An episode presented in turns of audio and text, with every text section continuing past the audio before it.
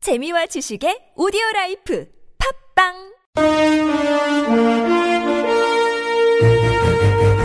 여러분의 합리적 판단을 돕기 위해 오늘의 뉴스를 골랐습니다.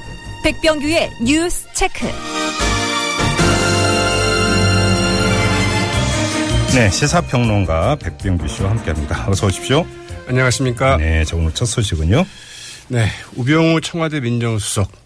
오늘 끝내 국회 운영위원회 그 청와대 국감에 출석하지 않았죠? 예, 네. 앞서 이 소식 뭐 자세히 그 다뤘을 텐데요. 네, 여야 합의에 의한 그 국회 출석 요구를 그 청와대가 그 정면 거부했다는 점에서 이 행정부의 국회 무시가 정도를 넘어섰다. 이제 이런 평가가 나올 법한데요. 예, 어, 상당한 좀 파장이 예상되고 있죠. 특히 그 당청 관계에서 그 새누리당 그 정진석 원내대표 오래전부터 그 공언해 온 이 기본적인 요구사항 하나 관찰해내지 그 못하는 상황이 그 다시 한번 확인됐다는 점에서 향후 그 당청 관계를 비롯해서 그 새누리당 안팎에 미치는 파장도 적지 않을 것으로 예 관측이 되고 있습니다. 예, 예.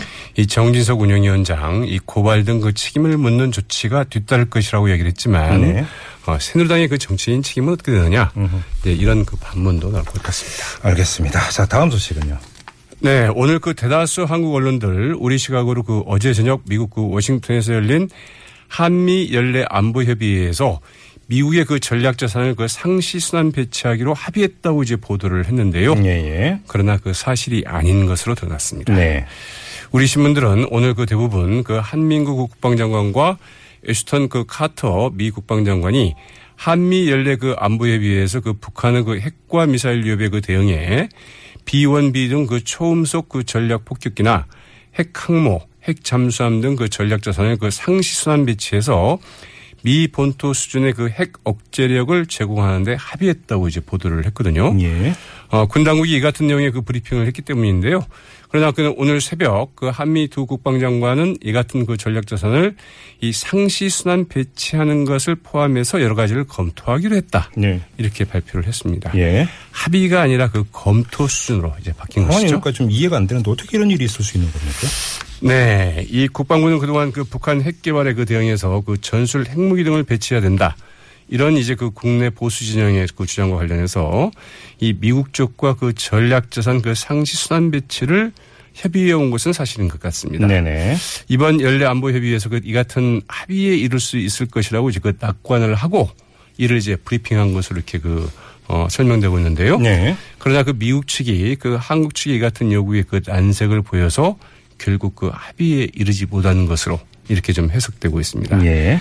한민구 국방부 장관은 오늘 그 이제 그 미국 측이 완곡한 거절 의사를 밝힌 것이냐 이런 이제 기자들이 그 있던 질문에 대해서 이 미국이 뭐 전략적으로 어떤 것을 한다거나 안 한다고 그 특정하는 것이 이 전략적이지 않다는 것으로 이해해달라 이렇게 이제 이야기를 했다고 그러는데요. 뭔 말입니까? 이게 무슨 말인지 저도 모르겠습니다. 예. 네네. 아, 결국은 그 한미 간 협의 과정에서 뭔가 그 틀어진 게 있거나 아니면 우리 국방부가 그 미국의 속내를 제대로 이해하지 못한 채 헛발질을 했다. 아, 이런 지적을 좀 변하기 뭐 어렵고 같죠. 틀어진 게 아니라 뭔가 미리 예단을 해서 브리핑을 했다면 그 자체가 말이 안 되는 행위가 되는 건데요. 그렇죠. 예, 네. 알겠습니다. 좀 진위는 좀 뭔가 어떤 거 이게 내막은 좀 더 알아볼 필요가 있을 것 같고요. 자, 다음 소식으로 넘어가죠. 네, 그 비선 실세 그 최순실 씨 그 의혹 관련해서 정말 여러 가지 어, 의혹들이 좀 쏴지고 있지 어, 않습니까? 이제 정리도 힘들 정도예요. 그러니까? 네, 그래서 저도 정말 이 기사들은 많이 보는데 어떻게 정리를 해야 될지 굉장히 좀 예. 어, 머리가 좀 아픕니다. 네. 어, 몇 가지 확인된 사실이 있습니다. 우선 첫째, 이 최순실 씨 모녀 소유의 그 독일 회사인 이 비덱 프로젝트에 80억 원을 어, 대기업에 그 추가 투자할 것을 권유한 K스포츠 재단 관계자는 이 정현식 재단 그 사무총장인 것으로 확인이 됐다고 합니다. 예, 예. 이 경향신문 보도에 따르면 이 K스포츠 그 정현식 사무총장은 올 1월에서 그 3월 이 4대 재벌 가운데 한 곳의 그 그룹 본사를 이제 두 차례 방문을 해서 네. 2020년 도쿄 올림픽 그 비인기 종목 유망주 사업에 80억 원을 투자해 달라 이렇게 제안을 했다고 하네요. 네네. 어, 그리고 그 이 사업을 맡을 회사로서는 어, 독일 회사인 이 비덱을 이제 소개를 했다고 합니다. 예. 이 비덱은 이미 뭐 알려진 것처럼 최순실 씨 모녀가 100% 주주인 그 독일의 법인이죠. 네. 이 최 씨가 독일에 세운 또 다른 회사인 WK와 주소지가 같은 사실상의 그 페이퍼 컴퍼니로 이렇게 좀 알려져 있는데요. 네. 네, 정현식 사무총장 이 80억 원이라는 그 거금을 투자하라고 하면서도 이 투자할 경우에는 그 반대급부가 있어야 될 거 아닙니까? 네. 그런데 이 반대급부가 무엇인지 즉 이렇게 투자할 경우 이 그룹이 되- 얻게 될 최소한의 홍보 효과 등에 대해서도 뭐 전혀 언급하지 않았다고 합니다. 네. 다만 비인기 종목 유망주 발굴 육성 사업이니 투자해 달라 이렇게만 이야기를 했다고 하죠. 예. 투자가 아니라 사실상 기부를 요청한 것이다. 이런 소리가 나오고 있습니다. 또 다른 의혹 나온 게 있습니까? 네. 이 미르재단 그 배우에 그 최순실 씨가 있다는 미르재단 그 전 사무총장의 그 증언이 나왔습니다. 예.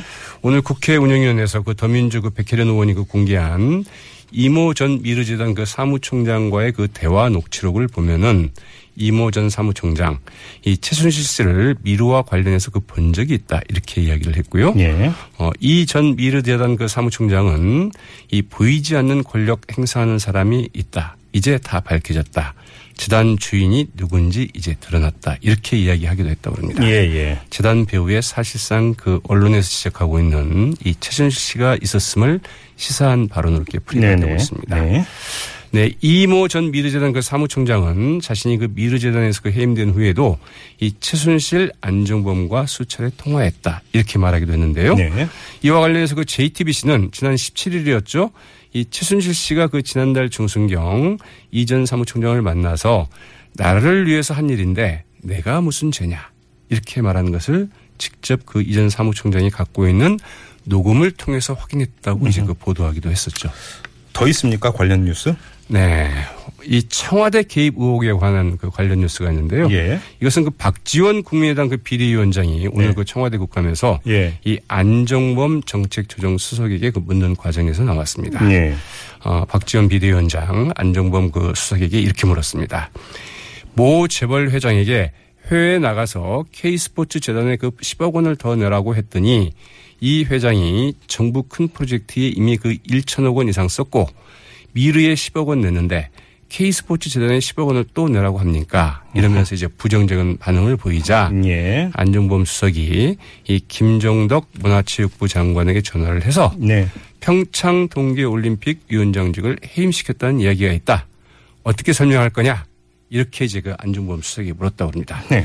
네, 안중범 수석 그 답변을 하지 못하고 멈칫멈칫하자 아, 비대위원장 이 부인하실 거죠? 이렇게 물었고 결국 안중범 수석 아무런 답을 하지 않았다고 하네요. 평창 동계올림픽 위원장이라고 한다면 조양호 한진그룹 회장을 뜻하는 겁니까? 맞습니다. 네. 이 박지원 국민의당 비대위원장 그 조양호 회장 이름은 그 거명하지는 않았지만 네. 지난해 5월 3일 이제 급작스럽게 이 평창 동계올림픽 그 조직- 조직위원장을 그만둔 사람이 바로 이제 그 조양호 한진걸 회장이었죠. 음. 네네. 그 당시에도 그 사퇴 배경을 놓고 각종 그랬죠. 음. 억측이 나돌았는데요. 그때부터 이미 모금이 진행되고 있었다. 아. 이런 점을 좀 시사하는 의혹적이라고 볼 수 있겠죠. 예. 자, 알겠습니다. 한 소식만 더 전해 주시죠. 네. 이 방송인 김미화 씨를 그 친노 종북이라고 표현한 글을 온라인에 올린 미디어워치 발행인 변희재 씨에게 그 1,300만 원의 그 손해배상금을 물어주라는 이제 법원 판결이 나왔습니다. 예, 예.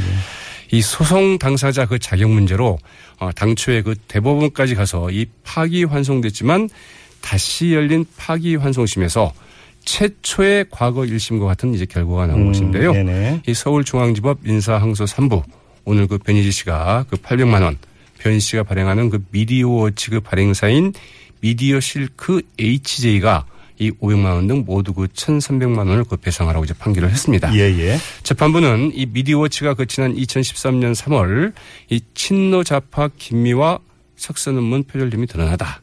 이런 제목의 것을 비- 어, 보도한 것. 그리고 이 변혜지 씨가 그 2012년 3월부터 2013년 12월까지 자신의 그 트위터에 이 김미화 씨를 친노 종북, 친노 좌파 등으로 그 표현한 것은 이 표현의 자유를 벗어난 것으로 그 근거 없이 부당하게 그 김미화 씨의 그 명예를 훼손했다. 그러면서 이같이 이제 판결을 했습니다. 알겠습니다. 자, 뉴스 체크 여기까지 진행을 하죠. 백병규 씨였습니다. 고맙습니다. 네, 고맙습니다.